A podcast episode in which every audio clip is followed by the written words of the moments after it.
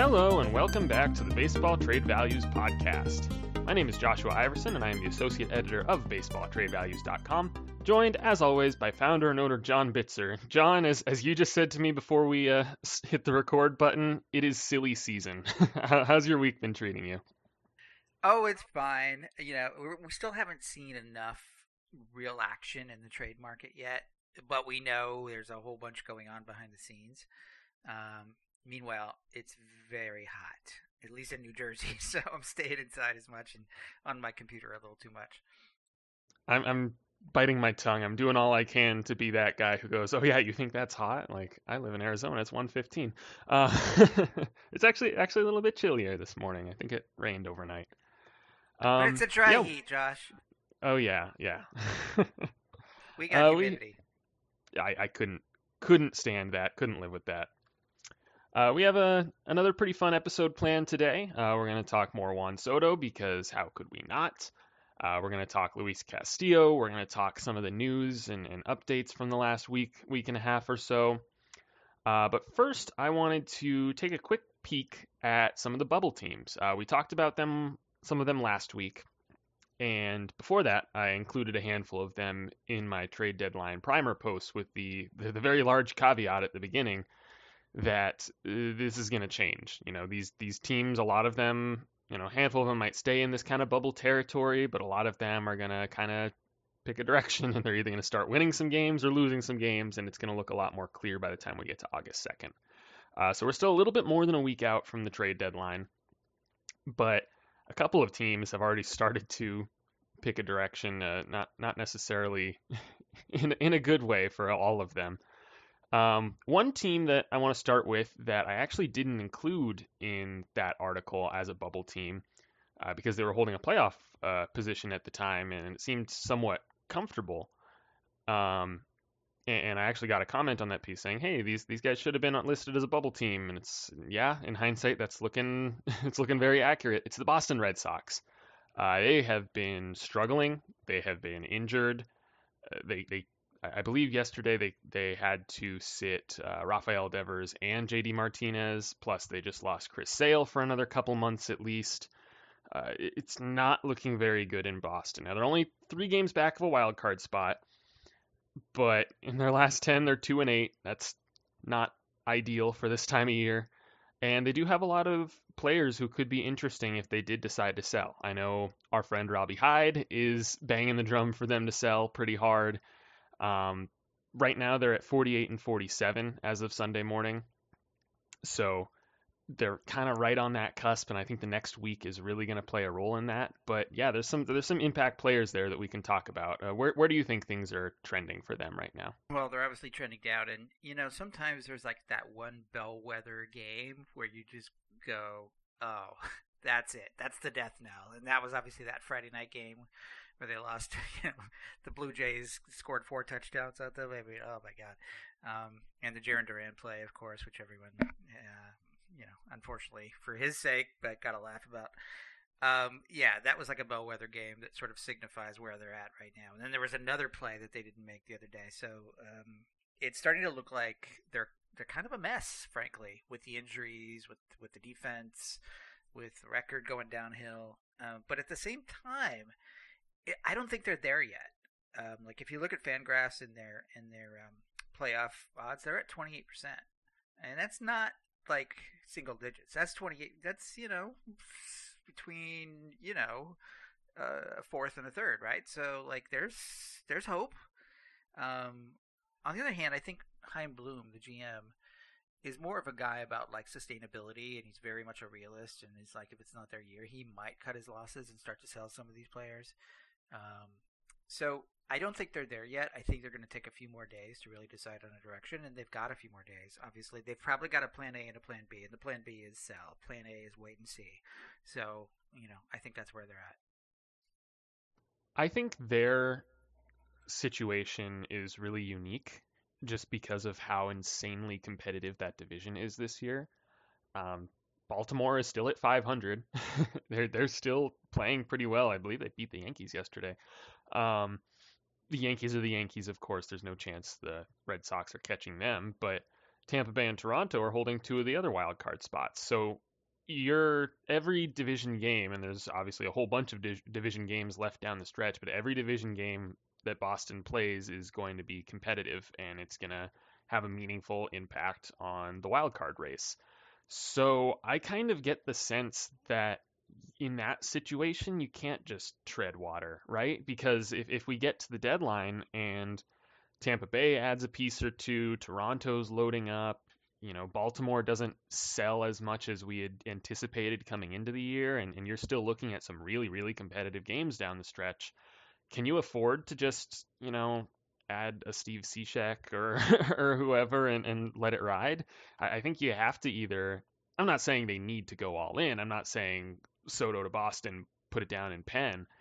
Uh, but it, it, it gives me the vibe that you have to do something more than just you know oh we'll, we'll try on a couple of these low end rentals and if it doesn't work it doesn't work you know if you if you actually want to be serious and, and they probably should try to be serious uh, if they think they can win this is Xander Bogaerts' last year on the roster I mean, I guess theoretically they could extend him, but that hasn't gone well to this point. Plus, they signed Trevor Story with kind of the idea that he could shift over to shortstop since he's a better defender than Bogaerts. Um, so if, if this is your last year of Bogaerts, you should at least be pushing some chips in, right? And, and the Red Sox have such a deep farm that they can afford to make like a mid-range acquisition. I don't know, a, a Frankie Montas or get involved in the Luis Castillo sweepstakes. Um, I think they could afford to do that without totally mortgaging their farm. And the plus side of both of those guys is they have an extra year of control, and that lines up with uh, Rafael Devers' uh, window of team control. So it, it feels. I, I, I, definitely see that it's it's Chaim Bloom, and he's definitely a more laid back, a more. Uh, he, he's not going to make any dramatic. Um, what's the word I'm looking for? Emotional moves. Um, but it's it's a unique situation, and I don't think just kind of treading water will help them at all. I think they kind of have to pick a direction and, and go for it. Yeah, I mean, they hired him as the anti-Dombrowski, right? Because you know Dombrowski made a bunch of deals that overpaid for stars, and some have worked out, some haven't. Um, and so Bloom is a more of a long-term sustainability guy. To your point, um, very measured in his approach. Um, so, but if you look at sort of where their their position is relative to the other wild card players, not only do they have a 28% chance according to Fangraphs, but they've got to pass um, a few teams, and so you got to ask yourself, is that going to happen? I mean, so you figure the Yankees are going to win the East. That's one. One of those Central teams is going to win, obviously. That either Twins, White Sox, or Guardians. Um, so that's one. Astros have got a lock on the AL West. That's three. So you got three wild cards according to Fangraphs. You got Blue Jays at 93%, uh, the Rays at 71%. That's two. And so the third one is really between the Mariners, who are at 66%, the White Sox, let's say, if the Twins win, are at 47. The Guardians are at 36. So you got to pass the Mariners, White Sox, and Guardians to get that last spot, and the Red Sox are at 28%. And if you just, I know Fangraphs have done the math, but if you just use your common sense, you think uh, that might be pretty hard. Um, you know, and they're factoring in strength of schedule uh, as well. And then if you look at the injury situation and you know how how the guys are performing, and Eovaldi just came back and had a terrible night the other night, so I you know you got to think is even if you do like patch a couple of holes, are you really going to get very far in the playoffs? If you're, you're going to pass all those other three teams just to get into the wild card, and then are you going to actually do something in the playoffs? Is it worth all of that? Um, I doubt it. So you know, I think they're going through all those. I'm, I do not think they're quite there yet, but I think they're going through all those discussions. Yeah, and all of those numbers that you mentioned are with the rosters as currently constituted. You know, not factoring in any additions that might be made between now and the deadline. So, I mean, you look at the White Sox. We talked a lot about how they don't have a ton of firepower. Uh, maybe in in in the the months since then, their farm has improved a little bit, but it doesn't sound like they have a ton to move. They might be making some of those more marginal moves, uh, targeting rental types to fill gaps in their roster. That seems like where they might be. Uh, but Cleveland, we're going to talk about them a little bit uh, more later on this episode uh, they are loaded, and they could. Uh, there's already been some rumblings that they're going to make a little bit of noise this deadline, and they absolutely could. They have too many prospects they're not going to be able to fit them all on their 40 man roster uh, to protect them from the Rule 5 draft this upcoming offseason. They almost need to to consolidate, need to make moves. I mean, they could wait until the offseason, do it then, you know, the usual flip a Rule 5 guy for a slightly less talented, not Rule 5 guy who's maybe a couple years younger. Uh, they, they, definitely will make some of those moves in the offseason, but there's an argument, you know, the spot they're at right now, they could make some upgrades. And then you look at the other teams there. I mean, Tampa Bay is Tampa Bay. They're uh, they're also going to be measured in their approach as they always are. We could see them making some of those creative Rays esque moves, probably not selling the whole farm or anything, but Toronto's in a spot to be really aggressive. They just missed the playoffs last year and they're not letting that happen again. And Seattle, they're in the midst of a huge playoff drought. They are in exactly the spot where they should, and and they're getting their young talent ready uh, closer to the bigs, and maybe they're a year ahead of being in that actual push a lot of chips in kind of spot. But it's Jerry Dipoto we're talking about, so we're not. I'm not counting them out of being aggressive as well, and so you have to keep up. Not not only do you have to pass these teams that are either ahead of you in playoff odds or just ahead of you in the standings, you have to keep up with their additions as well, and so I don't. I I have my doubts over whether the Red Sox can really do that and whether they really want to do that right now. And so, in my opinion, if they don't, then see what you can get for Bogaerts, see what you can get for JD Martinez, for for some of those other pieces you're willing to move. Christian Vázquez, I I believe in the offseason it was reported that they uh, looked into moving him, upgrading at catcher. Well, maybe now's your chance. I mean, I I think that should be under consideration. Obviously, you know, they win every game the next week. It's a completely different story. Well, so let's look at it from our values point of view, though. Uh, Vázquez has no value. In fact, he's a little bit negative. JD Martinez has no value. He's he's a little bit negative as well because of his contract. So your only big chip really is Bogaerts, unless you start to dive in a little bit deeper. And you know, Eovaldi's got a couple million in in um, in surplus, but really it's Bogaerts. You know, uh, you're not gonna, you know, you're not trading Whitlock or Houck or some of these guys with lots of control, right? So it's just, you know, then you got to figure out what's the market for Bogaerts. You know, at this at the deadline, is you know, is there a team that really needs a shortstop, or maybe you plug him in it? Uh, he probably doesn't want to play second the way he his mind is. So, is there a team that needs an impact shortstop? Maybe. Um, There's like, one, so but he's not going there. Yeah. So like New York. Yeah. Right. So so then you think, well, if there isn't a team that needs an impact shortstop, is it worth even bothering? You know, that's part of the calculation as well. Yeah, it's it is really difficult with him not being, you know, not being a likely shift to second base kind of candidate. And you know, we we've heard stuff about that before. Maybe things could be different uh, with a different team and in, in, in a playoff right race. Maybe he'll say, okay, I'm fine with this for a couple months, but when I hit the market, you know, kind of kind of Javier Baez esque. Uh, not that Baez was ever, you mm. know, so staunchly opposed to moving off shortstop, but he moved to second base for the Mets, uh, but then went right back to shortstop in free agency. Um, could see something similar with Bogaerts, I guess, in which case he'd be a fit for, I don't know, the White Sox. They they haven't gotten much uh, production out of second base. Uh, there's probably a couple other teams in that mix as well.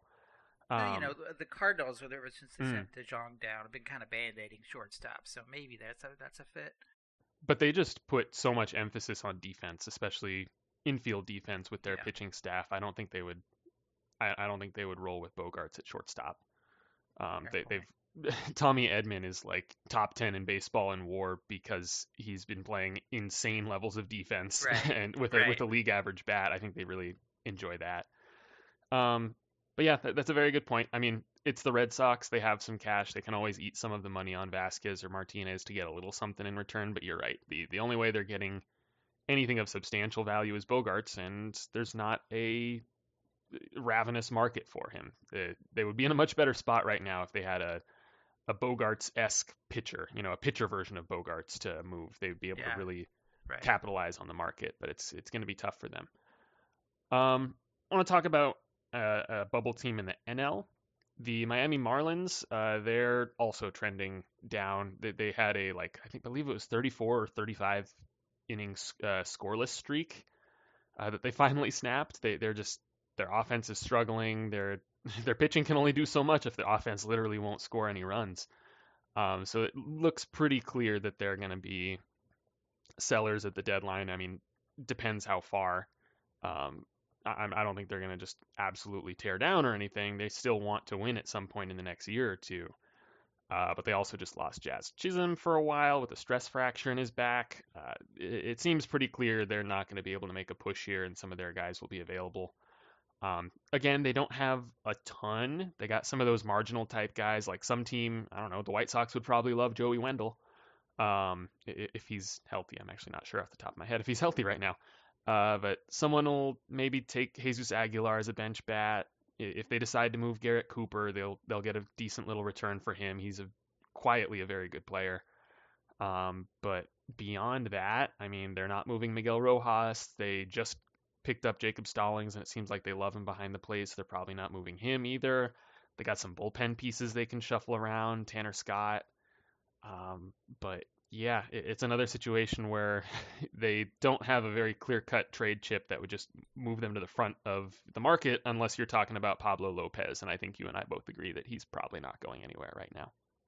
No, I think they just want to retool for next year and keep him around. Um, you know, we've talked about this, I think, in the past, but, you know, Rogers is not having a great year. So, like, you can never have too much uh, pitching depth.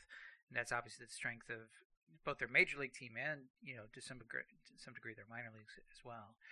But I think there's, um, I think they want to go for it. They've been itching to go for it for a while. And if they traded Lopez, you know, I think that would take a big, you know, a big player out of their 2023 hopes. So I w- I don't see them doing that. Um, but isn't Rojas on his last bit of his contract, so I could see them. I could see them moving Rojas actually if they throw in the towel. I know he's kind of Mr. Marlin in terms of you know captain of the team or whatever, but you know why not? He's only got you know half a year left. Um, I don't remember if they extended him, but it looks like he is under team control for 2023. Okay, my bad. I, I thought I, I thought I vaguely remembered an extension, but I also thought it was longer than just the two years. So yeah, yeah. unsure. All right. But yeah, uh, uh, he kind of runs into a similar thing though as Bogaerts, right? I mean, maybe Miguel Rojas in particular, since he is a pretty solid defensive shortstop, maybe he would be an attractive option for the Cardinals or the Yankees. Um, and you know, he's got the versatility to play some second base, third base if they need him to. Um, but yeah, there, there's just not a ton of a shortstop market right now. Uh, so maybe that even further uh, slows the Marlins from from itching to move him. Uh, one other name that we did discuss, uh, discuss last episode, and I just want to bring up one more time, is the whole Kahlil Watson situation. Uh, I, I, think it's far too early to really speculate on what they could do there if they do decide to move him, but you know, it could be something along the lines of the Zach Gallen for Jazz Chisholm type thing, uh, just like a prospect for prospect challenge trade. Uh, they could use him to get out from one of their sizable contracts. Uh, he could, I mean, his value has fallen, so he's not going to like, completely clear you of a Avisail Garcia at this point. But if they want to move on from him or Jorge Soler already, they could use Kahlil Watson to help them get there, or they could try and flip him for a younger controllable major leaguer. Um, it really just depends what they want to do and how other teams are looking at him with you know his struggles this season and and some seeming character issues. Uh, so just just a name to keep an eye on there. Yeah, I definitely think they want to move him, but everybody else knows that, and his value has tanked. He's down to four in our model, um, so it's not going to get you much. Um, and just just to, while you were talking, I double checked Miguel Rojas. You're right; he does have um, he is under contract for 2023. Um, our numbers are right on the site. Um, I was just off top of my head. I thought it was this year, but we're good. Sweet. Thank you for that. Um, but yeah, it seems pretty clear the Marlins are selling. I, I hadn't realized that uh, Watson's value tanked that much. That is rough. Um, one other team, just to briefly mention, because uh, so looking at the playoff picture, I mean, you have really a four team race for two spots in the National League because the top wildcard spot seems pretty clear. It's going to go to either Atlanta or the Mets. Uh, they're really duking it out for the division, and, and whichever one of them misses out on the division is getting the wildcard spot, it seems like. Uh, then you got San Diego, St. Louis, Philadelphia, and the Giants, San Francisco. Uh, and then a pretty big gap uh, to get to Miami, Colorado, Arizona. Uh, but then in the American League, it's very crowded, as we were kind of alluding to earlier. It's one, two, three, four, five, six, seven, or eight teams for those three spots, depending on how you uh, suss out the Minnesota, Cleveland, White Sox. Uh, they're also fighting for the division. Um, so it's going to be highly competitive in the American League, and that means that the Angels don't have a chance. they're they're pretty much done. They're they're much closer to being the worst team in baseball than they are to a playoff spot, which is insane for a team that employs Shohei Ohtani and Mike Trout, but it's also kind of just par for the course for them. And now that Trout is injured, and they said it'll be a little bit more, it looks like it's going to be more than just the minimum IL stint. Uh, that's not going to help them very much. So seems seems clear that they're not going to be buying uh, this uh, this deadline. Uh, we've already gotten our first few Shohei Ohtani rumors, and at this point, seems like they're not going to move him. Which, yeah, that, that, seems pretty obvious to me as well. I've made that argument, I, I believe, on last week's show that doesn't make any sense. Um, but teams are going to call because why wouldn't they? Um, but I, I, think we are trending more toward a possible Noah Syndergaard trade. Um, moving some of those bullpen pieces. But yeah, there's there's not a whole lot to move there. If they had if they had decent veterans that were performing and had some value, then their team would be a lot closer to the playoffs. So the stars and scrubs approach makes it kind of tough at the trade deadline because you're not trading your stars and nobody wants your scrubs. So exactly, uh, they're they're absolutely not buying, but I wouldn't call them sellers just because they don't have have anything to sell. I think you nailed it. I mean, Syndergaard is it pretty much. Ryan Tepera, maybe. Uh, I think we've talked about him a little bit. Um, you know, so it's Syndergaard and a reliever or two, basically. And again, you're not going to move any big needles. Syndergaard's a rental. You know, Tapera, I think, is a rental as well. Um, you know, so that's not going to get you much. And by the way, you have one of the worst farms in baseball. So it's not like you're going to restock your farm. Now, if you traded Ohtani, you could. Um, but it sounds like they're not doing that. Um, and I agree with that move. You, you know, that's just that's just beyond the pale. So even though he only has a year left after this, I think you got to try to extend him. Um, you know, it's not quite the right time to trade him yet. If the extension talks don't work out, maybe in the off season, you have a serious, you know, um, think about that because that would be his last year. Uh, but right now, it seems a little early. Like not not all of that, I don't think is is clear yet. So you're basically looking at getting a couple bucks for Syndergaard and Tepera. Yeah. Uh, my my kind of argument with Ohtani has been uh, so so he made it pretty clear this last offseason that he wants to win. I don't think he's going to pull a Trout. I don't think he's going to commit himself to the Angels unless they show that they can win. I, I think he's learned from that uh, and from his mistake, if you want to call it that, of joining the Angels in the first place.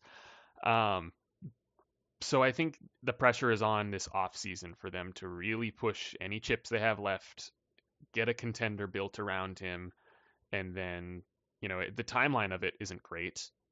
They'll have to be competing. They'll either have to be negotiating an extension in season or competing in free agency with other teams that are going to be licking their chops at the chance for Shohei Ohtani. Um, but I, I, think that's just going to make the most sense. And if they pumpkin again. They do another. They they pull a 2021 or a 2022 again in 2023, and they're they're out of the race at the deadline. I think next summer is when we really start to entertain the idea of an Ohtani trade, and it's it'll be. I'm looking forward to the potential as much as I as much as I want to see Ohtani and Trout succeed together. Just from a, a, fan of baseball perspective, the the trade lover in me is salivating at the thought of the the, the Shohei Ohtani market. Um, one other name I wanted to point out from that team that is that I've had my eye on is Aaron Loup. Uh, there isn't a very strong market for left-handed relievers, and he had a very slow start, but he's bringing it back around. He's above replacement level, uh, just barely, by by F4, and he's making a little bit of money, so they'll probably have to kick in some cash. And I'm pretty sure he's a little underwater, uh, but I could absolutely see him heading back to the Mets. That's that's my that's my prediction. I'm not going to predict any other players to any teams, but I'm predicting Aaron Loup back to the Mets. Fair enough. Um, I know we'll talk about it in a bit. The, uh, the Mets just traded one of their young relievers, and they imply that they're probably in the market for another reliever, if not more than that. So I can see that being feasible. But just one last comment on the Angels. Um, you know, they've got two um, big contracts, right, in uh, in Trout and Rendon, that are kind of you know taking up a lot of the budget, and their you know their owner doesn't seem to want to go up against the luxury tax and blow through that. Um, and if they if they extended Ohtani that's three big contracts, which doesn't leave you a lot of wiggle room for other things. And oh, by the way, your farm is terrible. There's just nothing coming up from the farm. So, and Adell looks more and more like a bust. So, you know, what do you got? You know, what do you got to work with? The two forms of capital are, are prospects and, and money. And if you're up against it, you don't want to spend any more money, and you don't have any prospects, then your situation is just not going to change. It's going to be like this for the foreseeable future. Like what what what are they going to do? I, I don't I don't I don't see it. Man, that Rendon contract is rough. I just pulled it up. It's four more years at 38 apiece. I mean, it's killing. I I know they kind of had to backload it because the first couple of years of that deal, they had Pujols and Upton on the roster still and, and making a fair bit of money. But man, that looks bad in hindsight. it's crippling them. Yeah. Um, I, I I mean I don't know. I guess they're only the only approach I see is is getting ownership to open up the books for a single year and just throw as many one year deals and front loaded contracts as you can this upcoming off season and, and see what sticks. That that's really the only thing I can yeah. come up with. But yeah. uh, we can we can circle back to that more in the off season. Um, Speaking of the Mets, let's talk about the trade they did make. Uh, they picked up first baseman designated hitter Daniel Vogelbach from the Pirates in exchange for young reliever Colin Holderman. Uh, so we actually had um, we had Vogelbach's uh, contract situation incorrect in the uh, in the system. Uh, we missed his uh, he has a club option for 2023 that has a bit of surplus to it, and so we missed that. Uh, even even not counting that option, we had it as a just a minor overpay for New York. Um, we had Vogelbach at 0.6 and Holderman at 2.7.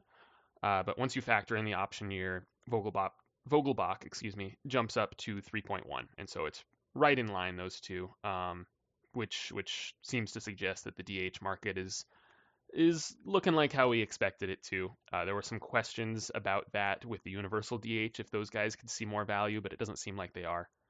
Um, but yeah, this is just a case of the Mets jumping early. They know they need a bat, and now they don't have to be quite as aggressive for one. I think they'd still like to add somebody a little bit better than Vogelbach. Um, kind of have Vogelbach be your pinch hitter. You know, their their catching situation is a couple of light hitters, so could be one of those, you know, he's he's your designated catcher pinch hitter guy. He pinch hits for your catcher, and then you put the other one in to finish out the game. Um, if if they acquired a a more a Josh Bell type at DH or JD Martinez if he's available, something like that. Uh, but if not, he does make a pretty solid DH platoon with JD Davis, I think. So pretty solid depth move. It's a bit curious that they moved Holderman. He had been pitching pretty well for them. Uh, rookie reliever, and and they do, as you mentioned, they do need relief help. Um, but I think that's that's as you said, it's just a further indication that they're going to be aggressive on the relief market. Um, and you know, if it's if it's they, uh, they've been very clear that they'd rather spend money than prospects, and I guess they would rather move MLB players and spend. This is kind of an extension of that, right? Because they'd rather, uh, if they were acquiring Loup, for example, to I don't know about replace Holderman. Loup's a lefty, Holderman's a righty. Uh, but if that was kind of in their plans, a guy like that, then that's mainly going to cost them money to add a Loup. It's not going to cost them much in terms of prospects. So they would rather grab some veterans that are going to cost them money and some fringe guys and trade their big league reliever to get the bat versus trading prospects for a guy like Vogelbach. Um, yeah. So yeah, so it absolutely. seems it seems pretty in line with their strategy right now is what I'm trying to say. Yeah, and your running joke about Steve Cishek, yeah, they might pick up him too, as he's a little underwater, but maybe still has some usefulness in him. But same with Aaron Loup. Yeah, those are the kind of guys they'll be looking at. Kind of veterans who are earning a little bit more good uh, ish just enough that you don't you know but they're slightly underwater so you don't have to give any prospects for them but they'll still help your MLB team for maybe two months. So you know that's that's what they're looking at. Um, but just get back to the uh, Vogelbach point.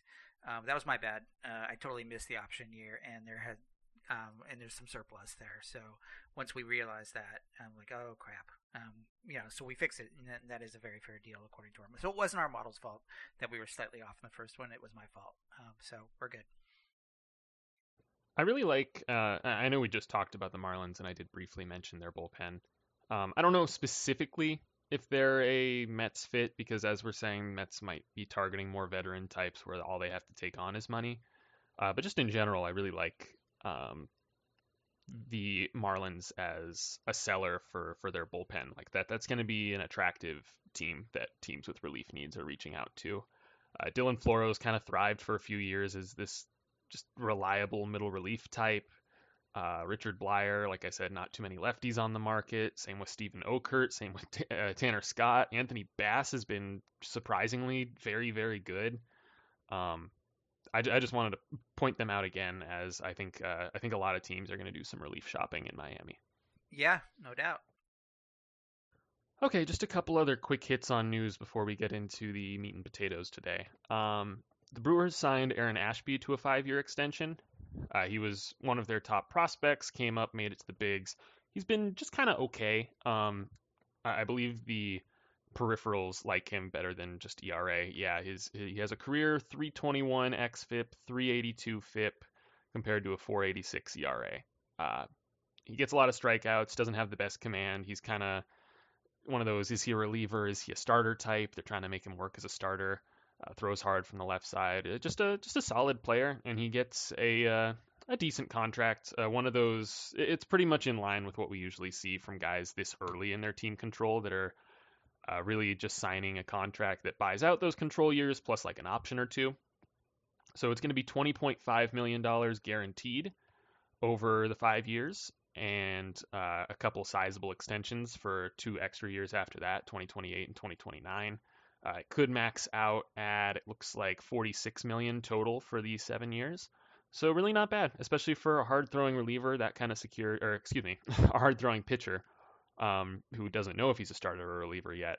Uh, that kind of that kind of guarantee is is not nothing. It's a pretty good deal for him, and obviously, if uh, the, the Brewers have had a really good pitching development system going, they've turned both Brandon Woodruff and Freddie Peralta into very good pitchers, not to mention Corbin Burnes, who was absolutely horrendous in his rookie year and now is one of the best pitchers in baseball. So they know what they're doing with pitchers. I, I bet they have some confidence that they can make Ashby a, a, reliable starting pitcher for them, and if they do, that contract is a steal.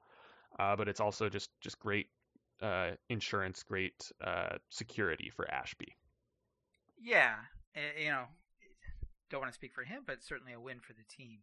Um, before the contract, if you just looked at his surplus value over the course of control, it was in the 40s, I think, or low 40s. And then I ran the numbers this morning. Even though we don't know the year by year breakdown, we know the total, so we can still run the numbers on that basis. And he's up to in the somewhere in the 50s, low to mid 50s. So they gained about 10 million ish in surplus by our model um, by extending him. So you can see that it was worth their while to do so. and a lot of these young players want to lock in money now while they can, especially pitchers who often get hurt.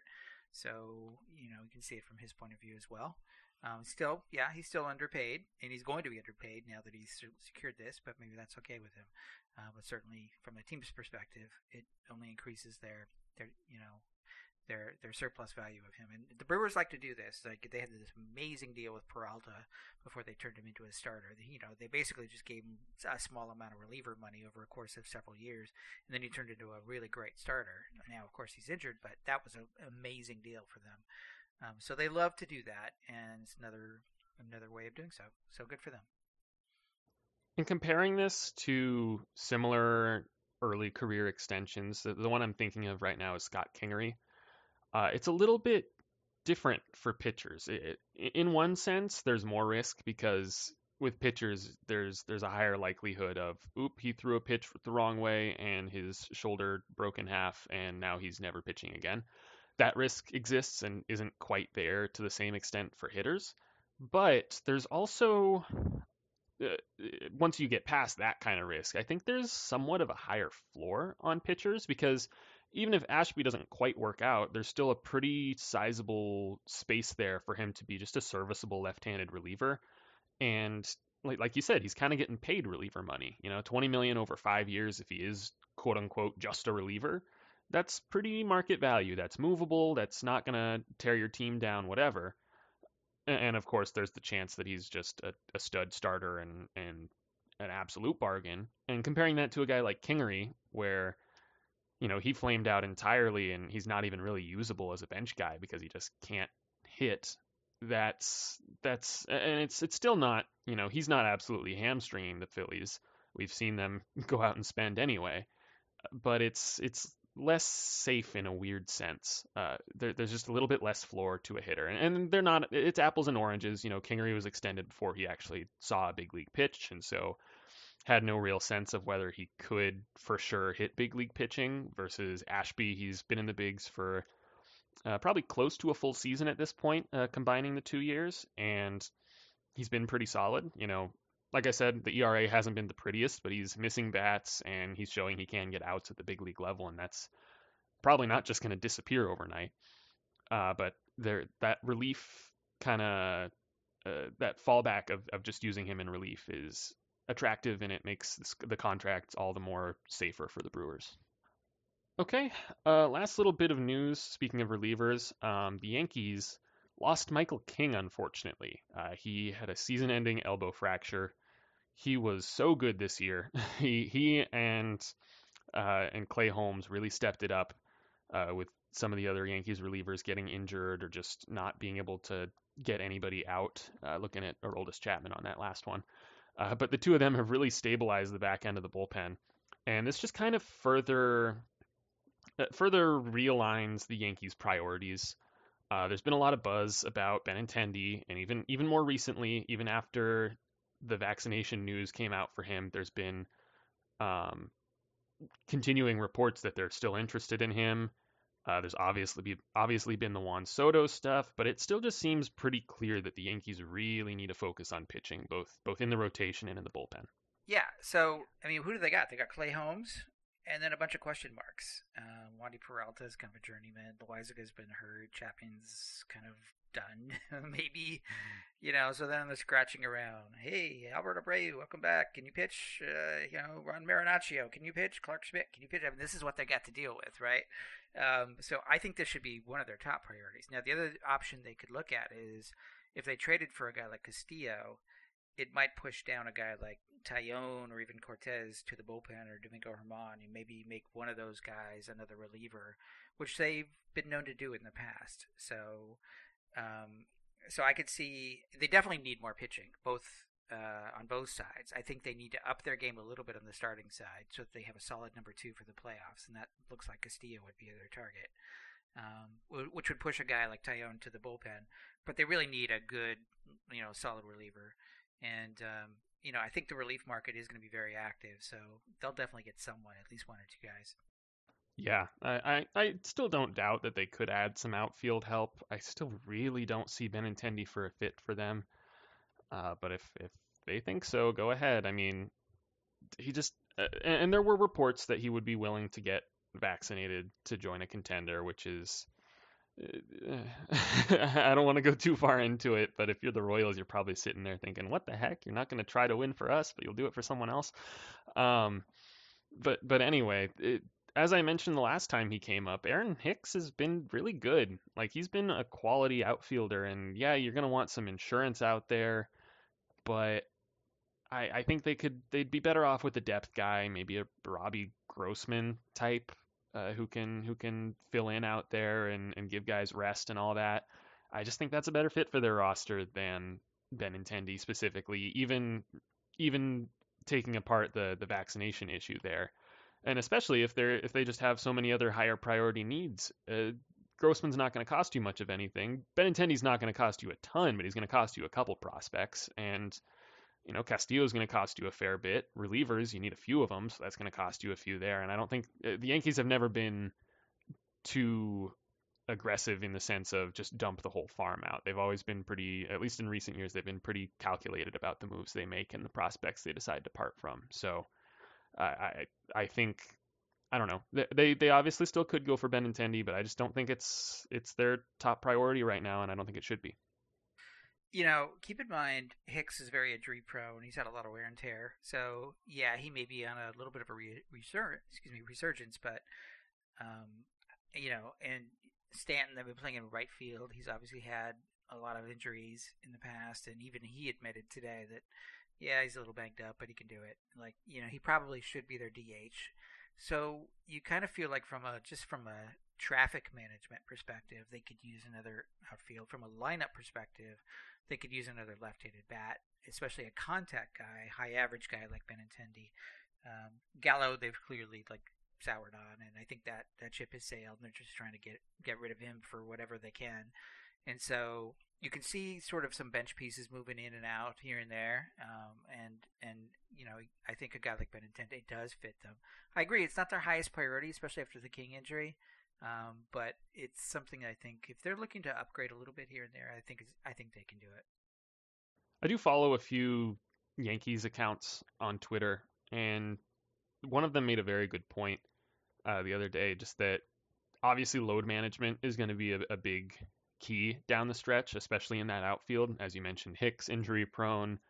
Uh, Stanton hasn't been the healthiest. Judge has been very healthy this year, and, and you know a lot of people called him injury prone. And it was probably premature, but he does have some some injury history, and just with anybody that big, that many moving parts, it's going to be a concern. Uh, so those three guys, you you can't have them starting in the outfield every day the rest of the season. But the good news is the Yankees don't need that. They are cruising to the division. It's really just a question of whether they get the one or two seed, and it seems likely they'll get one of those and get that first round bye. So, I, I mean, I, I just feel that priority should be more of a bench type guy, and it's okay if you're using Benintendi as a bench guy. Great, like as kind of a super fourth outfielder, where you know he is still starting a lot, but he's not you know one of your top three necessarily. Like that's that's great. I, I, just think they'd be better suited in saving a prospect and going for more of a traditional bench type guy there. Um, because the, oh excuse me i didn't i'm beating around the bush. The point that the yankees account made was just that when you get to the playoffs your starting outfield is hicks judge stanton. Like that's it. You're not you're not playing the load management games once you get to october. That's when you're those are your starting guys and you can you can really debate how much of an upgrade Benintendi would be over those guys. Uh, obviously not over Judge or Stanton, but over Hicks. And so it's just how it's just about how they want to use their resources, and maybe you know maybe a market for Benintendi just doesn't really develop, and they can get him on the cheap. And sure, that's a quality addition, and, and I do agree with your point that he's a much better fit for what their lineup is missing than a guy like Gallo was last year, where it's just another another swing and miss slugger. Uh, Benintendi's a much better fit for what they kind of need in, in, that sense. I, I just wonder if the resources might be better allocated elsewhere. Fair point. All right. Speaking of that, uh, and we mentioned Luis Castillo's name a lot. Uh, there was a piece in the Athletic that we want to talk about. Uh, it was written by C. Trent Rosecrans, who's excellent writer, excellent reporter. Uh, it was about Luis Castillo's trade value, nine proposed deals for the Reds right-hander, and I really enjoyed this piece. Um, he took a really interesting approach to it. Uh, went kind of around the uh, around the athletic, uh, reached out to a bunch of the different beat writers for teams who might be interested. Uh, kind of discussed with them what their package would be. He also did shout us out, did use did use baseball trade values to kind of check the values and, and included that with each uh, with each proposed trade. And he checked with Keith Law, who's the kind of prospect expert over at the Athletic. And, and uh, I, I, don't think Keith Law is necessarily my most trusted uh, prospect source. Uh, he, he's he has some guys that he's really right on, and and some other evaluations that leave you just kind of scratching your head. Uh, but I, I really love the approach here. You know, first getting the perspective from from the beat writer who knows the team well, then checking the the prospect guy who's who's seen a lot of these players, the, the prospects, and, and can kind of gauge them that way. And then checking the hard math and seeing if all three of those things will line up. I really enjoyed this piece. It'll be linked in the show notes. Uh, but yeah. we're going to go ahead and run through this and see what kind of proposals people came up with. And thankfully, because of the approach to this, uh, C. Trent Rosecrans did my work for me. I don't need to go in and pull everybody up in the simulator like I usually have to do for these articles. Uh, he he put the numbers in the article for me. So so thank you, C. Trent.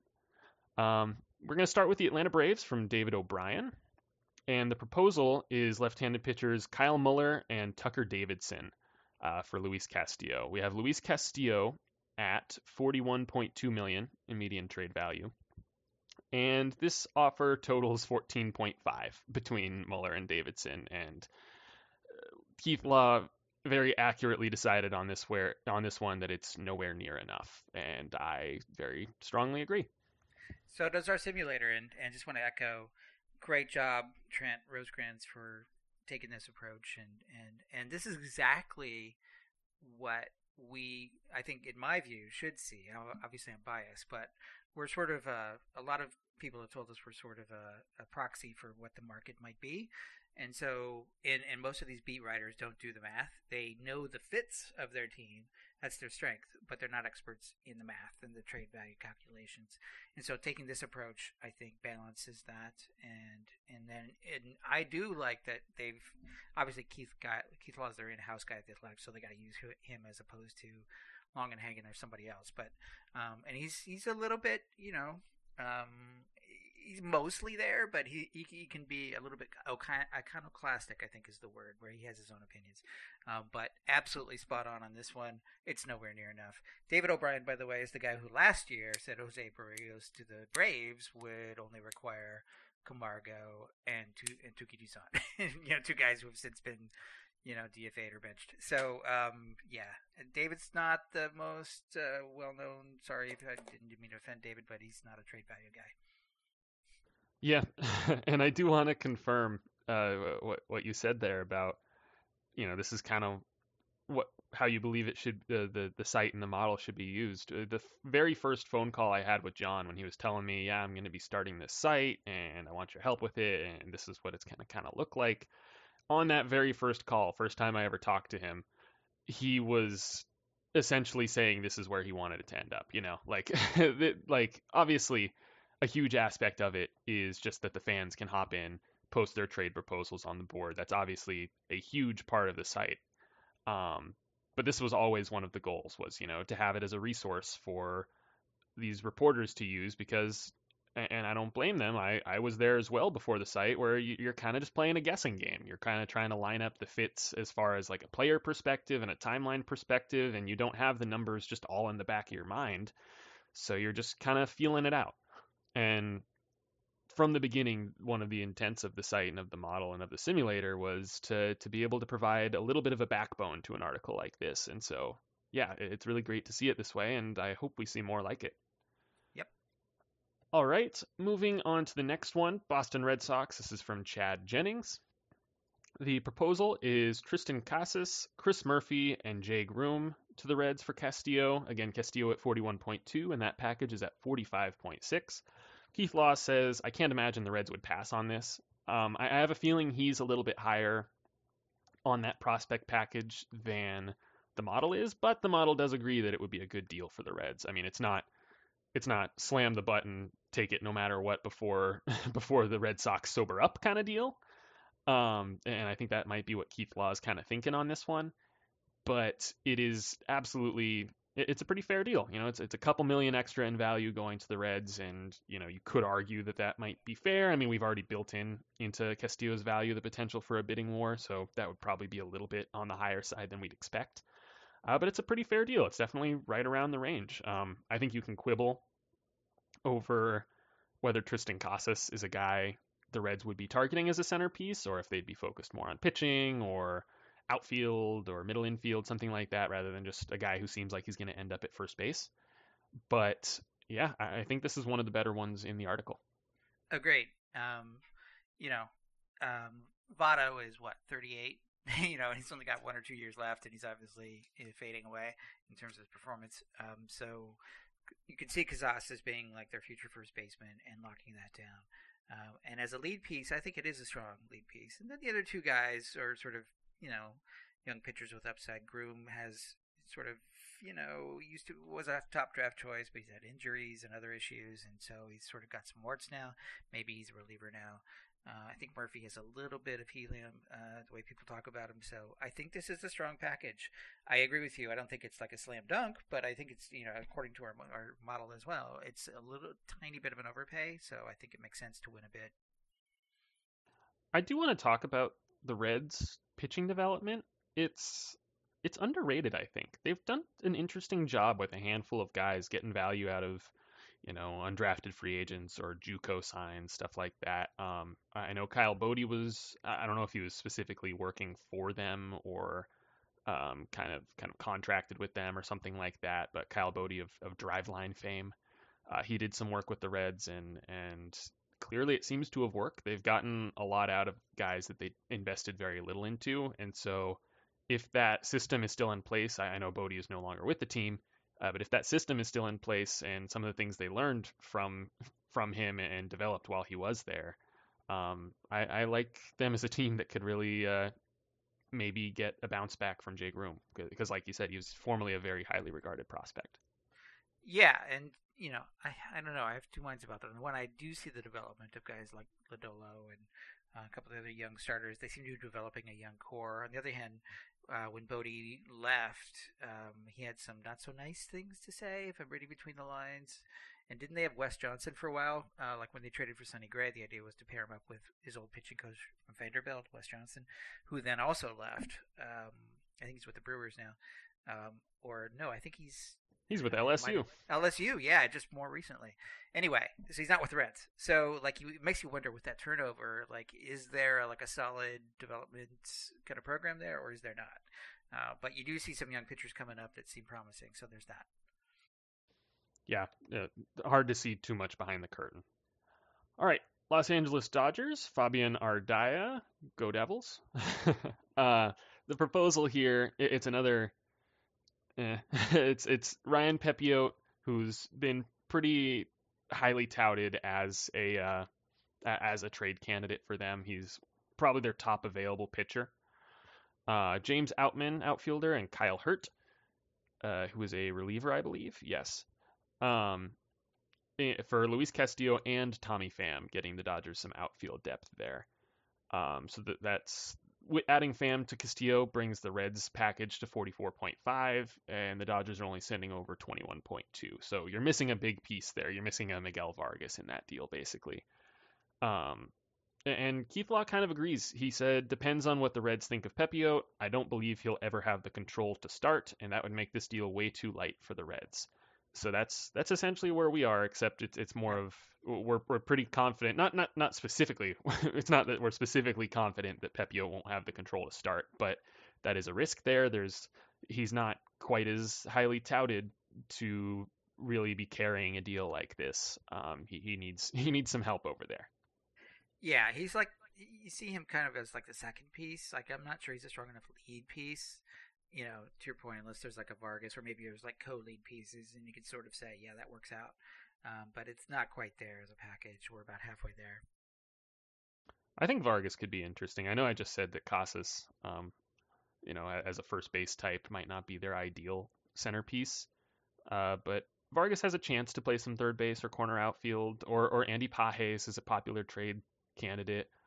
Uh, but one of those guys makes this a lot closer, and I think it's pretty doable for the Dodgers. I think that's why a lot of teams have them picking up Montas or Castillo, even if you know they're they're the Dodgers. Their pitching is fantastic. That's not necessarily, I mean, their their number one need is probably relief help, but uh, I think they they just have an embarrassment of riches as they always do, and so they have a few of those guys that are in that kind of tradable range. We've talked about that before, where once a prospect gets like you know over 35 40 million it becomes harder to trade them because they're just such a such a, a talented such a valuable player and such a huge part of the team's future all of a sudden uh, but when you're in kind of the the teens low 20s that's like kind of the perfect tradable area to make an, to get an impact player uh, and and the Dodgers have a handful of guys in that range yeah, and they seem to be, you know, growing them on trees because, you know, they just trade one or two guys every day, every year at the deadline.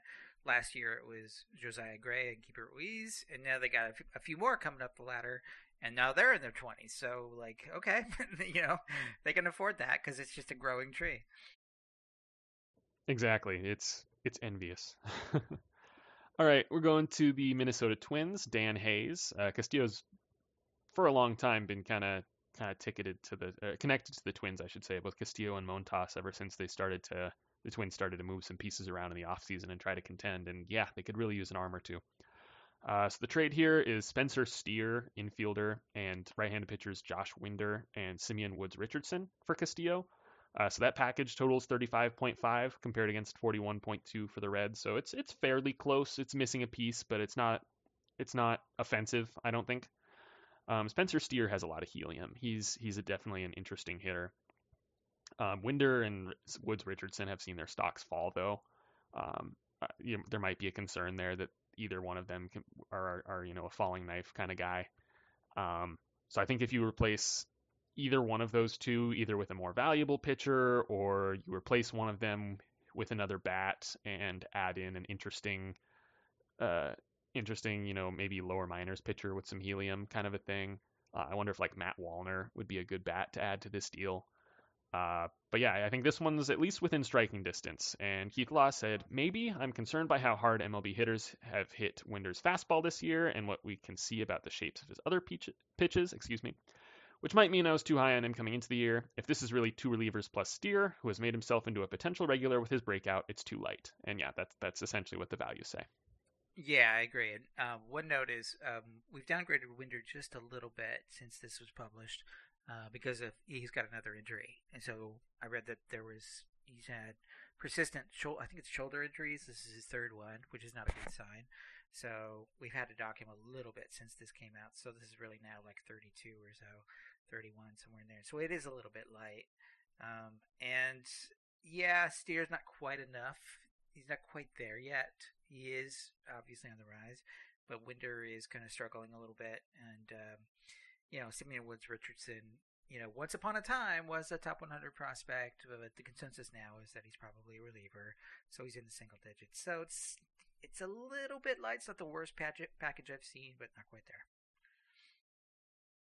I do think Woods Richardson could be an attractive trade candidate, um, specifically for the Reds.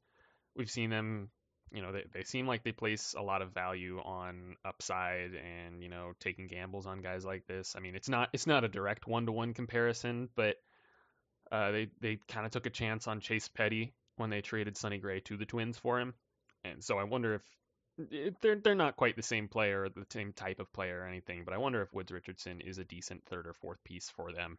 Uh, but yeah, the, the front end of this deal, deal needs to be upgraded, especially yeah, especially if, if the shoulder is such a concern for Winder. Plus, even healthy, he's not exactly lighting the world on fire. I think you you need a better pitcher in this deal, or just another impact bat. Yeah, one other point. Woods Richardson has been traded twice. Once to Toronto for in the uh, Marcus Stroman deal, and then again in the Berrios deal over to Minnesota. So, you know, once it's fine, but when you start getting a seeing guy like Taylor Trammell was traded a couple of times, it's usually a red flag. Like, yeah, we thought he was interesting, but we changed our mind. Okay, you can have him, and then it becomes kind of a hot potato. So those tend to not be the greatest investments. And it's interesting, you know, there there are obvious exceptions to that rule. Josh Winckowski is looking pretty good, and he was traded, I think, three times. Um, but it really depends on like what direction the player is going and when they are traded. And if yeah. Woods Richardson were traded again, that's like a very clear indicator that yep, we're we're right about his value. It's absolutely tanking. And, and not not that there's much of a question there. He's obviously falling down, falling off top 100 lists, and that's the main source of where his his value is coming from and why it's it's dropping. Um, but yeah, absolutely, he's he's not the, the player he once was, not the prospect he once was. And if multiple teams are deciding, yeah, we don't need this guy around anymore, that's that can be a very telling sign. All right, next team is the New York Mets, and they could really make a lot of uh, additions all over the diamond. Uh, they they have a solid roster, but it's they they need to add something to it to uh, keep the Braves at bay. Uh, this is from Tim Britton. The proposal uh, there's actually a couple proposals here. Uh, the first one is Luis Castillo for Ronnie Mauricio, Tylor Megill, and Thomas Szapucki. And the value on that one is 30 million compared to 41.2 for Castillo, so definitely low. Uh, the second proposal, you know, which I think is a lot more interesting, a lot closer, and uh, I think something something the Mets might be interested in is Castillo and Mike Moustakas' contract, which is nearly 100% underwater um, for Tylor Megill. and, and, so that's 13.6 million is Castillo plus Moustakas, or I guess you could say minus Moustakas' value, um, versus 10.2 for Megill headed back to the Reds. So Keith Law said Megill has next to no value right now with the shoulder injury. I think Mauricio has huge upside, but with high risk, and getting just him for Castillo gives the Reds too much downside. They've pursued safer names and other prospect deals. I would I'd maybe quibble a little bit with that last line, considering what we just said about Chase Petty. Uh, you don't get much less safe than a high velo high school pitcher. um, but yeah, I for for the first deal, Ronnie Mauricio is a guy whose value has fallen, and I don't think a lot of people have picked up on it. Uh, he just he's climbing the minors and hasn't been developing the way that he was expected to. He's still not hitting all that well. He's he's a league average bat in his second try at Double A, and you know he obviously brings a lot else to the plate. He's got some speed, he's got some defense, uh, but the hit tool has always been a question, and it doesn't seem like it's coming along uh, as he goes through the system. He's only 21. He's still got some time, but the clock is ticking a little bit there, so he's not quite as valuable as he once was. Um, and then as far as the second proposal goes, it's just a question of how much more more money are the Reds motivated to cut, and are they willing to really tank their return for Castillo by tying it to Mike Moustakas' contract? I, I I don't think they should but I'm also not pulling the strings there. I'm not in charge of their budget year to year. And if ownership says do whatever you can to get out from under this contract, then they might have to do something like this. In which case, I think the Mets are an excellent fit for it because they've shown, as I mentioned earlier in the episode, a clear willingness to eat money rather than give up prospects. And th- this would be very attractive to them. And a lot of the other teams that want Castillo couldn't quite do this. I mean, Dodgers, yes. Yankees, yes. But everyone after that would have some trouble taking on Moustakas. Yeah, I don't like any of these deals, um, nor does our simulator. I mean, yes, the Moustakas deal on paper is pretty close, but it doesn't seem like very in the cards that they want to save money with attaching Moustakas to Castillo. I think that was an off-season play, and then they got down to their budget goal, and so now the play is let's get prospect capital. Let's get some. Let's restock our farm a little bit. You know, the farm is not bad, but um, they could definitely either obviously a rebuilding team. So I think their priority is to get young talent, and so attaching Moustakas is not going to do that. So I think that one's out. so then you're down to an underpay by about ten or eleven million in the first offer, and Mauricio you know, is the obviously lead piece in this, but it's hard to get excited about that as a lead piece. To your point, just looking him up at Fangraphs, he's hitting 247 with a 280 on base percentage, and it's below league average, and he's repeating Double A, and that is not a good sign.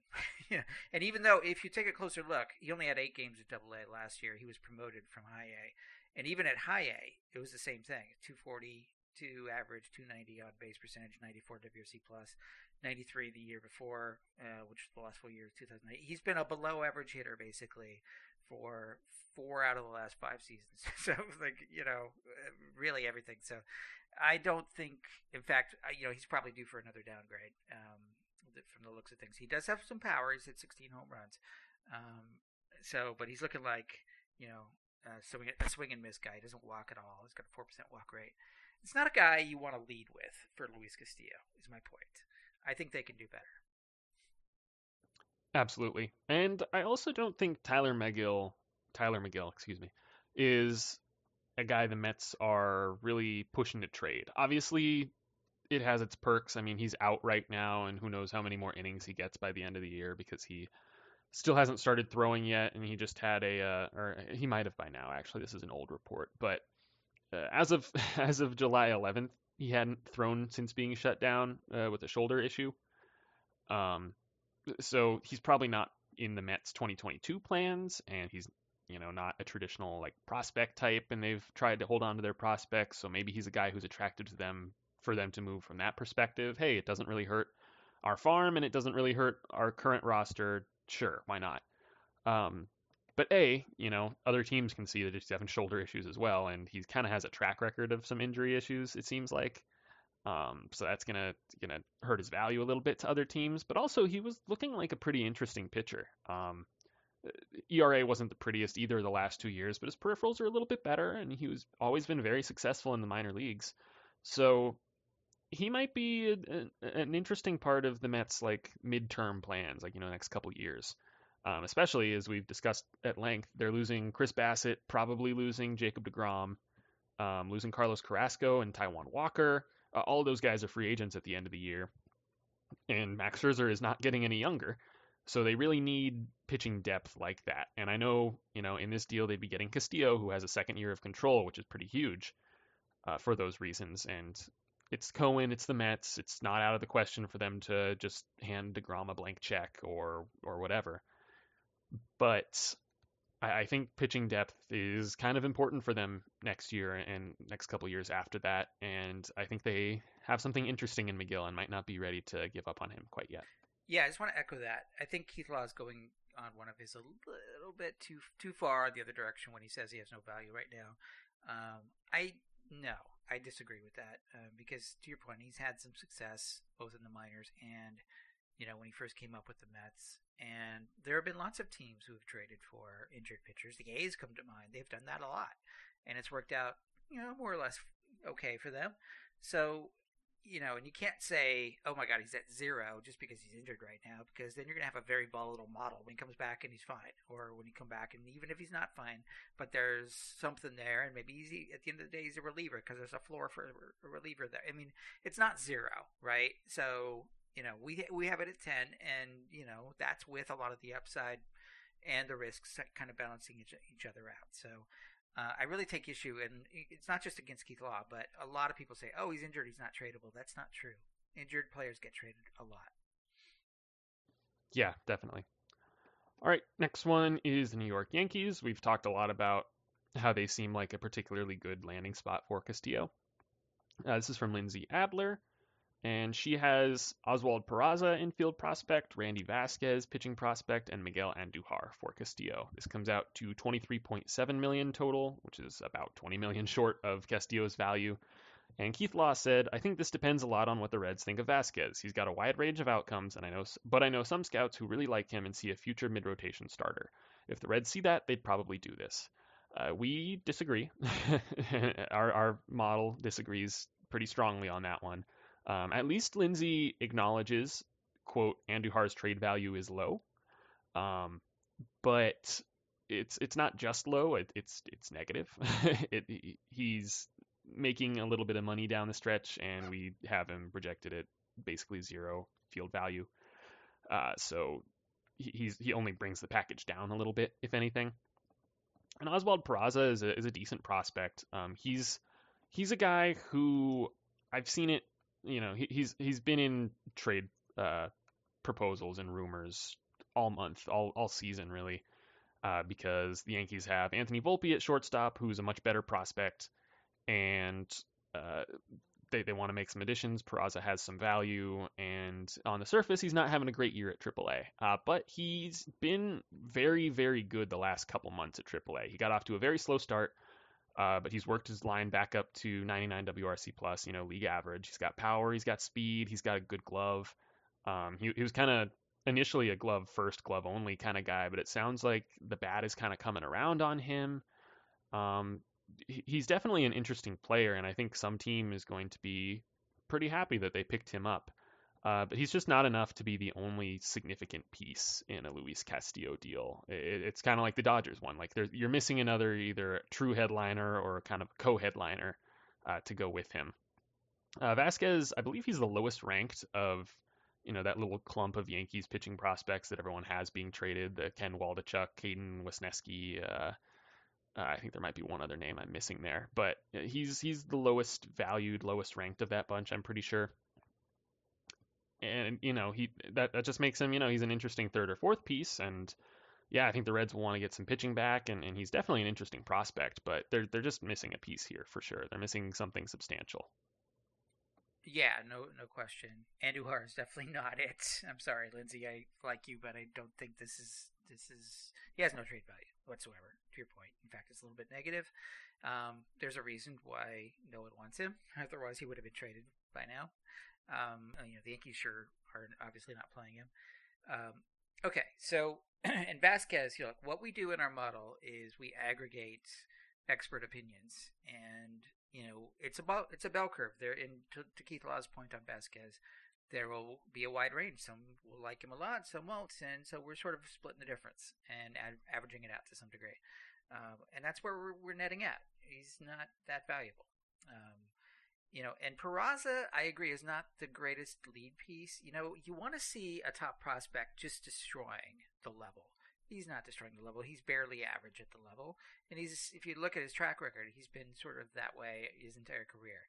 You know, one uh, obviously unscientific thing that a lot of people like to do is look at the OPS and say, okay, knock off 100 points. So if you look at this, you know, when you transition from AAA to the major leagues. So his OP, on base percentage in slugging is in the sevens right now, about 750 he'd be like a 650 OPS guy in the majors, which is below league average in looking like a glove first utility guy. Obviously, that's not very scientific, but it gives you some idea. If he's barely average at the AAA level, he's going to be below average at the major league level in terms of his offense. That's not the most attractive league piece. Yeah, and that really, I, I know we're talking about Luis Castillo right now, but uh, just while we're talking about the Yankee shortstop prospects, you're not you're I just want to make it very clear that you're not getting Juan Soto by leading with uh with Peraza. That that needs to be clearly said. Stop trying to keep Anthony Volpe. If you're getting Juan Soto, you're trading Anthony Volpe. Okay, and end of short rant. Um, yep. but with Randy Vasquez, uh, we got some. I forget. Was he originally reported as being in the Joey Gallo trade? or was I, he just kind of rumored around that time or it was a bit of chaos he i think there there was one report that had him in it um, that's what you're remembering you're not wrong but i don't know if it was one of the credible ones because there was some uncredible ones that were floating around as well so i can't remember yeah i just remember his name coming up and some yankees fans being you know not not maybe not the nicest and saying like oh if you think his value's that low then your model is worthless like that kind of thing but he's just he, he's he's a 40 future value on Fangraphs. It looks like he's kind of a two pitch guy who doesn't have the best command. Um, you know, at the time last year, he, he was pitching very well in high A and and A ball, which yeah, I get it. Uh, but he's moved up the minors and he's hitting some struggles. He's not bad, but he's not lighting the world on fire. And he's going to be 24 by the end of the season, or not the end of the season. He'll turn 24 this off season. Uh, he's going to need to be protected from the Rule Five draft. Uh, it's yeah, it, it's not. He's not lighting the world on fire. He's not a can't move guy. He's not a. I don't think he's even a double digits value kind of guy. Uh, don't uh, Yankees fans stop getting married to very average prospects. yeah, exactly. Uh, all right, San Diego Padres. Uh, or this is taking longer than expected. Let's let's move through this. San Diego Padres. Dennis Lin. uh, they ha- he has the Padres sending Robert Hassell, Ryan Weathers for Castillo and Nick Senzel. So it would be 42.5 million uh, between Hassell and Weathers, 48.1 between Castillo and Senzel. Uh, Keith Law said it's a no-brainer for Cincy. He, he, would be shocked if the Padres dealt Hassell. Um, that's uh, not quite what the values say. The values say it's a little light.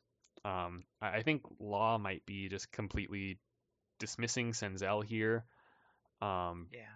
He, he still has some value. You know, he's struggled to stay on the field, and he definitely hasn't panned out the way he should have or he was expected to as a prospect. But he still has some value. He's a he's a major league player, uh, and and I don't deny he's probably a pretty good fit for the Padres given all their injuries, and he's got a little bit of flexibility.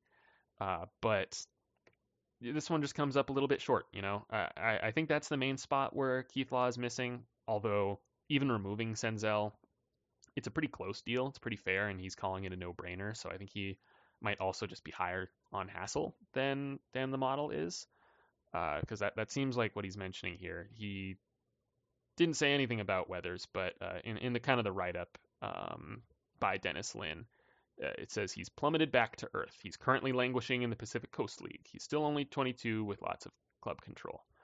Um, yeah, Weathers is he, he's not a, a non-prospect, and he's not he hasn't lost all his value or anything, but his stock has definitely fallen a little bit. Uh, but yeah, I think I think in general on this one, Keith Law is just a little too high on Hassell. Uh, and that's probably the the main holdup. High on Hassell and not fully considering Senzel, but otherwise, you know, I don't hate the framework here. I'm not sure if the Padres would be going for this. I think they might have other needs they would put ahead of Castillo, but I, I don't hate this one. Yeah, I'm with you. I don't think it's the greatest fit for the Padres because if anything, they have too many starters, and they might actually move one. Uh, now I know that contradicts what I said earlier about you know the Marlins, and you can't have too much pitching, but at least you know I don't see them buying another starter. I don't unless it's to prevent the Dodgers maybe from getting it. That's the only thing I could see. They tried to do that with Scherzer last year. Um, but from the Reds' point of view, I think they would like Hassell. I think he's an attractive prospect. He's not the most perfect. He's got some holes apparently in his swing. The more you read on him, um, but he's certainly, you know, it looks like he's a future at least regular, uh, if not superstar. And I think the the Reds would be happy with him. And I think if he were the lead piece in this, with a minor piece, you know, and and that was it, and they didn't have to give up Senzel, then this would be fine. I think that makes a lot of sense. Um, but I don't see it from the Padres' point of view. Yeah, Ryan Weathers is uh he's having a rough time down there. I know, I know he's in the PCL, and I, I believe the Padres AAA is El Paso, which is a, a pretty hitter-friendly park. I know most of the PCL parks are, um, but yikes, man, he's he's got a 6.83 ERA and 17 starts. Uh, 5.98 strikeouts per nine, 4.16 walks per nine, 1.6 homers per nine. That's really not good. You you don't. That's not what you're looking for if you're Ryan Weathers. Oh, okay. San Francisco Giants. This is Andrew Baggarly.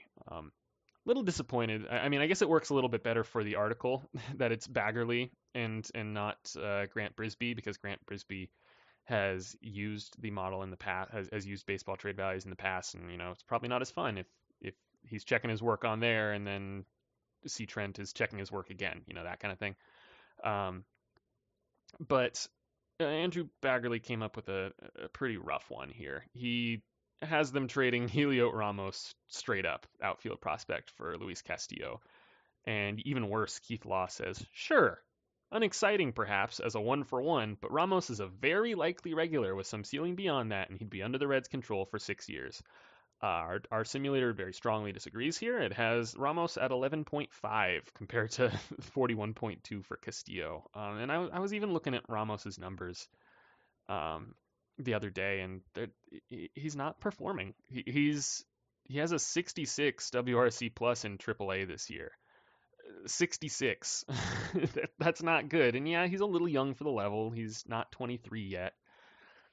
But this isn't to knock your socks off, trade him straight up for a year and a half of an ace type guy. You know, he hasn't, he's just not that exciting of a prospect. He's got a lot of swing and miss in his game. He's not a plus defender.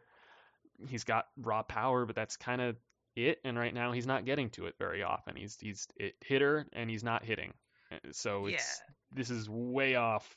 Very, very bad proposal. I can't see how anybody would look at this and think, sure, go for it. No, for Luis Castillo, with another year of control after this one, are you kidding me?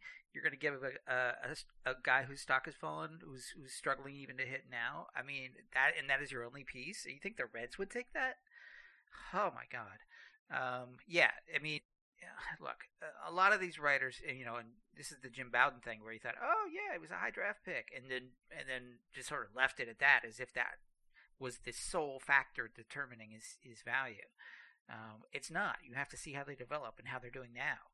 Um, and his stock has dropped tremendously. So boy, oh boy, um, yeah, this one makes no sense. Even in in the write up, it's like, yeah, well, he's hitting 226. I mean, well, how do you justify that in a hitter friendly league as the only piece for Luis Castillo? I don't get this one at all. I think I, I'm coming to the conclusion here that Keith Keith Law might not be too off on all of these prospects. I think he's just way undervaluing Castillo alone. Like that seems like the common thread here. You know, he said the Triston Casas one and the Robert Hassell one, both of those looked kind of fair. And he said they'd be like no brainers for Cincy. They'd be slamming the accept button before before the other team could stop them. Like, and he he thought the Yankees proposal worked out with Peraza and Vasquez. I think he's just randomly way too low on Luis Castillo. And I mean, yeah, I get he's a prospect guy. uh, and Castillo's not a prospect, so maybe he's just off there. But man, it's weird. Like he, he's valuing Luis Castillo like he's either a rental or you know a back end arm or something, and that's clearly not the case. This guy's excellent, and every team wants him, and there's really no alternative. You're you're really taking a significant step back in terms of performance and or injury risk when you jump down to Montas or Tyler Mahle. So it's right. Uh, I think he's just completely off on Castillo, and that's what's causing all this. Yeah, I think that's a good point. All right, last one here. Toronto Blue Jays, Kaitlyn McGrath. Uh, she has the Blue Jays sending Jordan Groshans, shortstop, and right-handed pitcher Josver Zulueta to the Reds for Castillo. Uh, that package is 18.1 million, and Castillo's at 42.1. So yes, very off. And Keith Law said fairly sure the Reds would do this with Zulueta emerging as a potential starter now that he's fully healthy. No. um, in in Kaitlyn's little blurb, she said, you know, number one prospect Gabriel Moreno and number two Ricky Tiedemann look untouchable to me. I think that's totally fair. Uh, Gabriel Moreno is, I believe, he's more valuable than Castillo in the model, um, and he seems like a guy they they really have in their long term plans, or would be moving for a much larger piece than Castillo. And uh, Tiedemann is really ha- has a lot of he- helium this year, and so I could see them wanting to hang on to their top pitching prospect there. Uh, but I think you you got to add more to this for sure. You know, she, she, mentions it would it's likely going to take one of Jordan Groshans or Orelvis Martinez, who are their number three and four prospects per Baseball America. I it probably takes both and maybe a little bit more on top of that actually, especially because Groshans his uh his stock is falling. I I think Baseball America is higher on him than some of the other publications. Uh, he's not hitting for any power this season. I'm pretty sure. Um, I'll have to double check that, but he's made it up to AAA and he's like kind of stalling out a little bit. Yeah, he has one home run in 250 plate appearances. That's not what you like to see from a guy who's probably ending up at third base. You you want more than that. Um, and I think the issue that Kaitlyn runs into here is she's modeling it after the Jose Berrios trade, and people fall into that kind of pitfall a lot. Like we've we've discussed a lot um, especially, you know, let's take the A's for an example. Uh, the A's made a couple deals this offseason where it was four guys. It was the main headliner, an interesting second piece, and a couple like fringe, you know, potential fifth starter reliever guys or lower level pitching prospects or whatever. They they followed that format for both the Matt Olson and Matt Chapman trades, and so it, it seems like a kind of format that they like. They like to kind of you know, spread the risk around, uh, raise the floor of the deal kind of by at least getting a guy they feel, you know, they got a Kirby Snead who they want to be a decent lefty reliever for them. And even if the other pieces don't quite pan out, they at least get that out of the deal. Uh, so that seems like a model that they like, and it's it's fair to kind of model some of their other trade proposals for a Sean Murphy or Ramon Laureano or Frankie Montas. It's fair to kind of model it after that framework. Uh, but you can't get too married to that framework idea because then you end up doing something like this where you know yeah I, I, don't deny that castillo could return a similar package and a similar framework maybe that the blue jays are willing to give up uh, as they did for Berrios. but Groshans is nowhere near as valuable as Austin Martin was at the time, and Zulueta is nowhere near as valuable as Simeon Woods Richardson was at the time. So you, you can't just match up one for one. You got to consider that hey, maybe this player just isn't quite as good and we need to add more onto it, even if we we would really rather stick to this kind of arbitrary framework. Uh, there's there's a gap here, and, and you need to be aware of that. Yeah, so Groshans is not the kind of guy that you would use as a lead piece for Castillo, at least from the Reds' point of view. He's not even a top 100 prospect. He's kind of stalled out. Um, you know, he had some helium a couple years ago, but not so much anymore. Um, and you know, I think they've probably discussed trading him in other deals, and it just hasn't quite panned out because he's lost a lot of stock. Uh, Zulueta, obviously, his stock is rising, but he's a 24 year old Rule 5 eligible guy. Yes, he's jumped a couple levels this year. He's pitching well, uh, but not like lights out well. I know, you know, there's some scouts who like him. I know the guys at Baseball Prospectus have talked about him a bit as kind of like, whoa, watch him.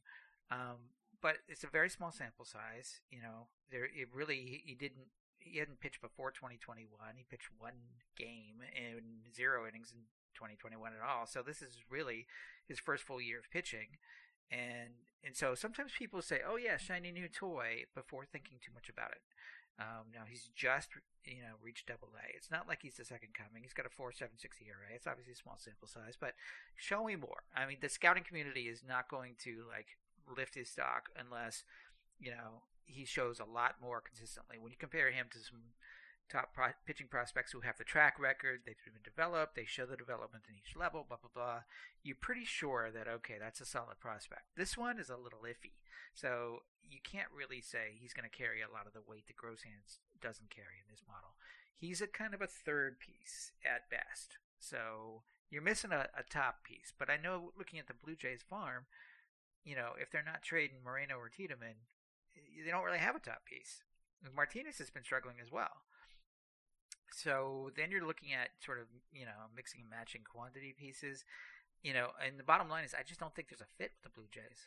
I really don't. I mean, maybe throw in Nate Pearson, but he's been struggling and he's a reliever going forward.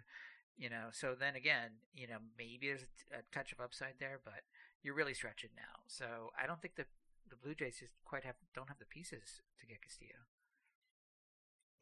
Yeah, and I'd say they could shift to Tyler Mahle, but he's got a bit of a home run problem, and I don't think that fits Rogers Center. So maybe Frankie Montas, but I know they also, you know, are looking into outfield help. I'm pretty sure, and, and there's a couple other uh, maybe relief help is is going to be their number one target. So uh, a starter would be more of a luxury to get some innings away from Yusei Kikuchi because he's been pretty bad.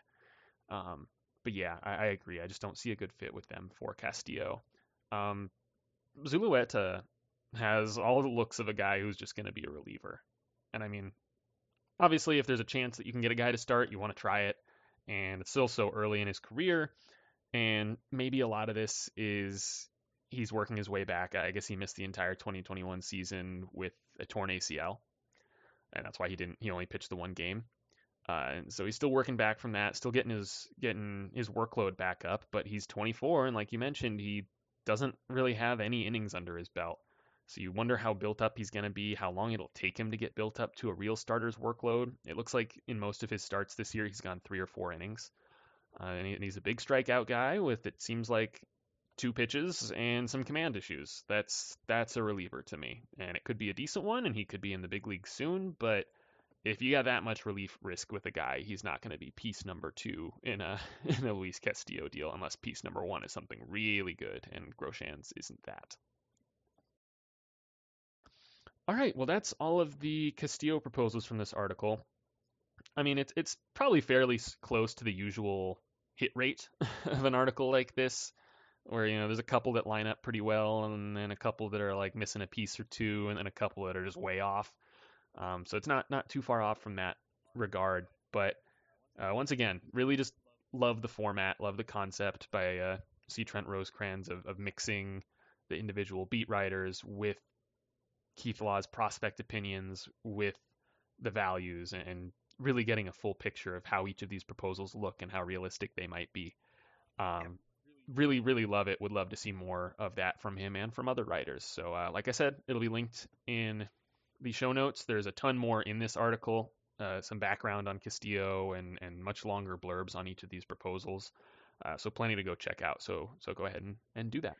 Yeah, I, and I want to just echo that. I've you know I've mm-hmm. seen worse in articles, but what frustrates me more is that there's no fact checking, no cross checking, no you know, no other sort of opinions cited other than, hey, the beat writer, but there's no indication that the beat writer knows what they're talking about in terms of trade value. They know their team and their fit, but they're not trade value experts. They typically don't do the math. So this format, I think, really works well. Obviously, we're biased that we were included in it, but the you know just from a general sort of fan point of view if you look at a lot of the comments on this piece they agree. A lot of the readers say yeah this is a very balanced piece so good job trent. So i'd love to see more of that. Likewise. All right i know we're coming up on time here. Would you like to just talk juan soto for a few minutes? I know we're absolutely going to be talking to him more next week and, and leading up to the deadline here because he's the guy, but I figure we should at least talk about him for a few minutes uh, on this yeah, one. Uh, I mean, so the latest is Ken Rosenthal said, you know, the Nats are looking for four or five uh, top young players, you know, either prospects or guys with very little service time. So maybe just having broken into the major leagues.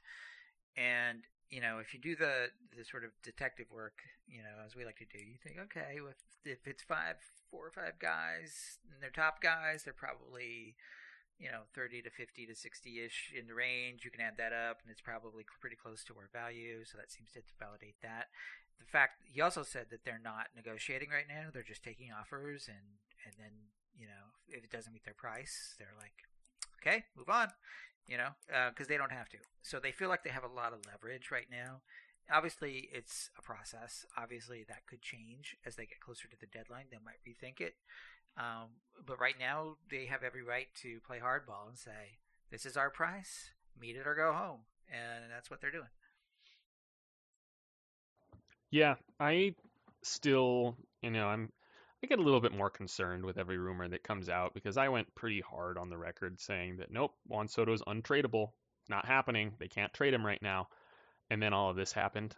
so every every little rumor gets me a little bit more concerned that I'm going to be eating my words on that one soon. But I I still feel fairly confident that he's staying put for now. I don't think any team is going to quite meet the Nationals' price in in this, such a short time frame. Um, but the real wild card of it all is the ownership angle. And that's something that literally nobody except for maybe current ownership in the front office of the Nationals, nobody knows what's going on there because uh, it's about the sale of the team, right? And you don't know what the new owners are going to want. Is it are the new owners going to want this issue resolved? Juan Soto either extended or off the roster. Those are the two options. Are they going to want as much money off the books as possible? You know, kind of encouraging the the team to tack on a Patrick Corbin or if they can Stephen Strasburg, or or are they willing to to hand Juan Soto a blank check when they buy the team? Like we don't know that mainly because we don't know who the new owners will be, and I don't think the Nationals do either. And so it's just a matter of of what they decide is the best move for that, and that's not something that we know. So it, it's hard to gauge what sense of urgency there is to move him, what sense of urgency there is to include a contract uh, like Corbin's or, or Strasburg's in the deal. There's really no way of us knowing that, right? Because new owners, depending on who it is, could want very different things uh, from from the team that they're buying.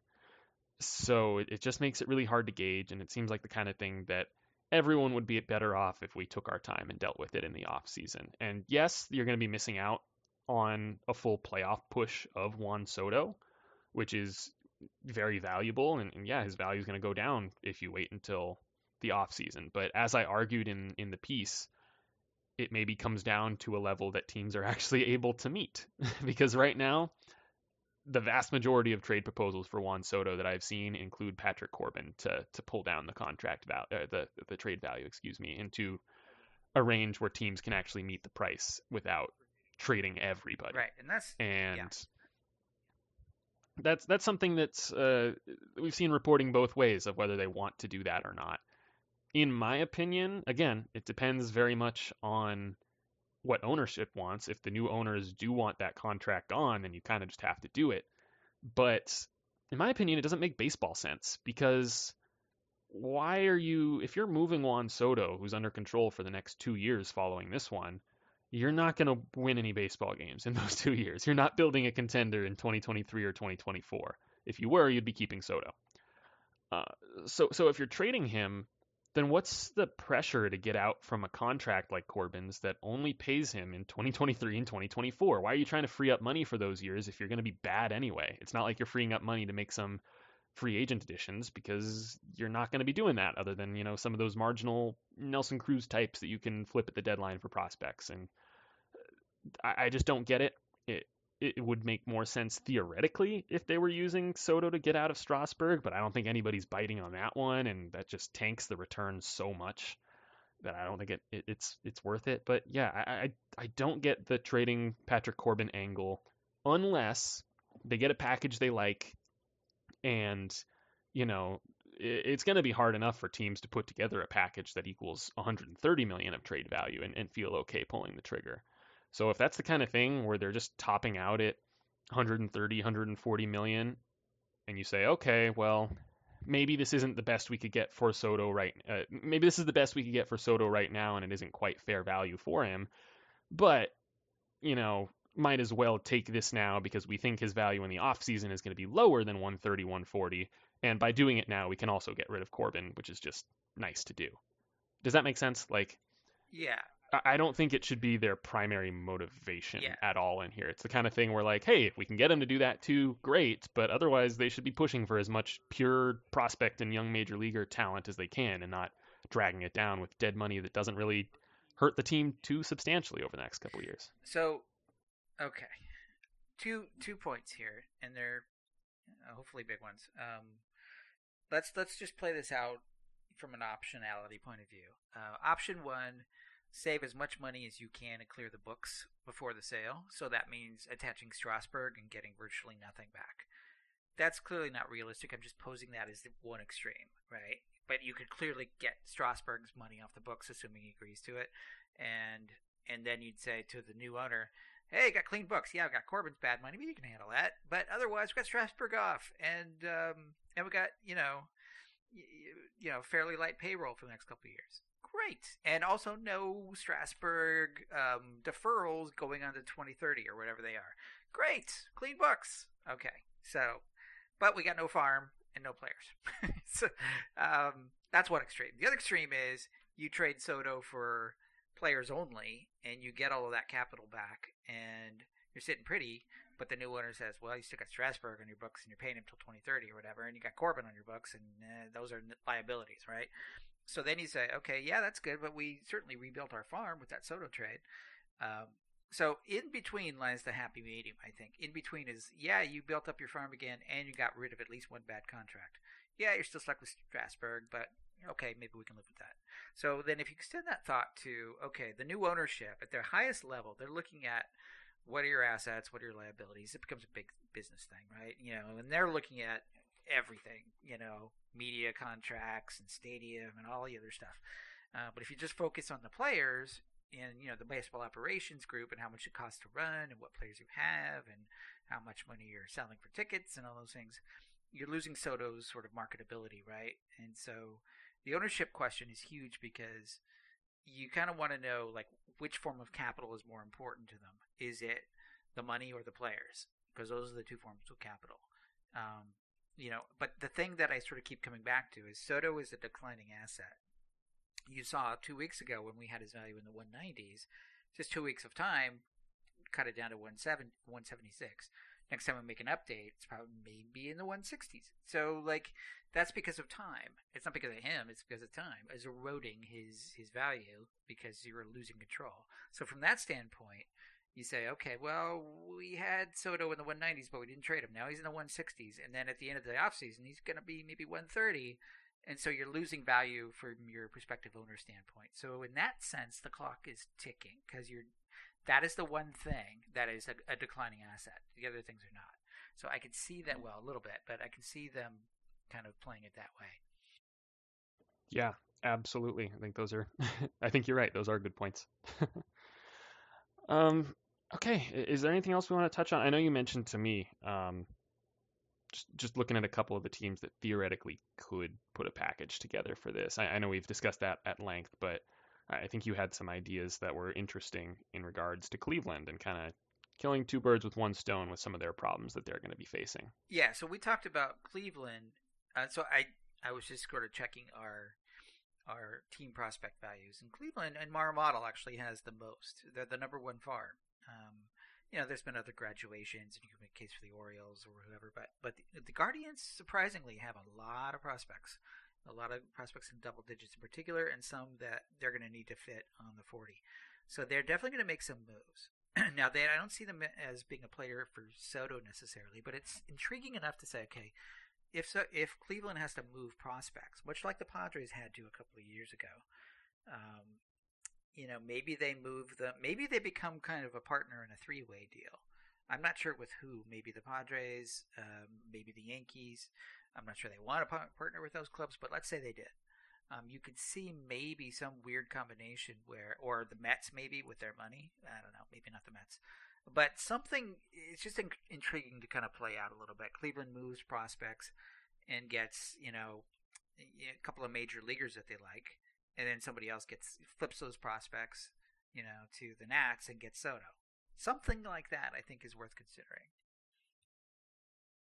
Yeah, just just kind of a uh, for one of these teams, especially if you're looking at the Dodgers or the Blue Jays, where or even the Mets, where the front of their package would be a catcher, Diego Cartaya or Francisco Alvarez or Gabriel Moreno.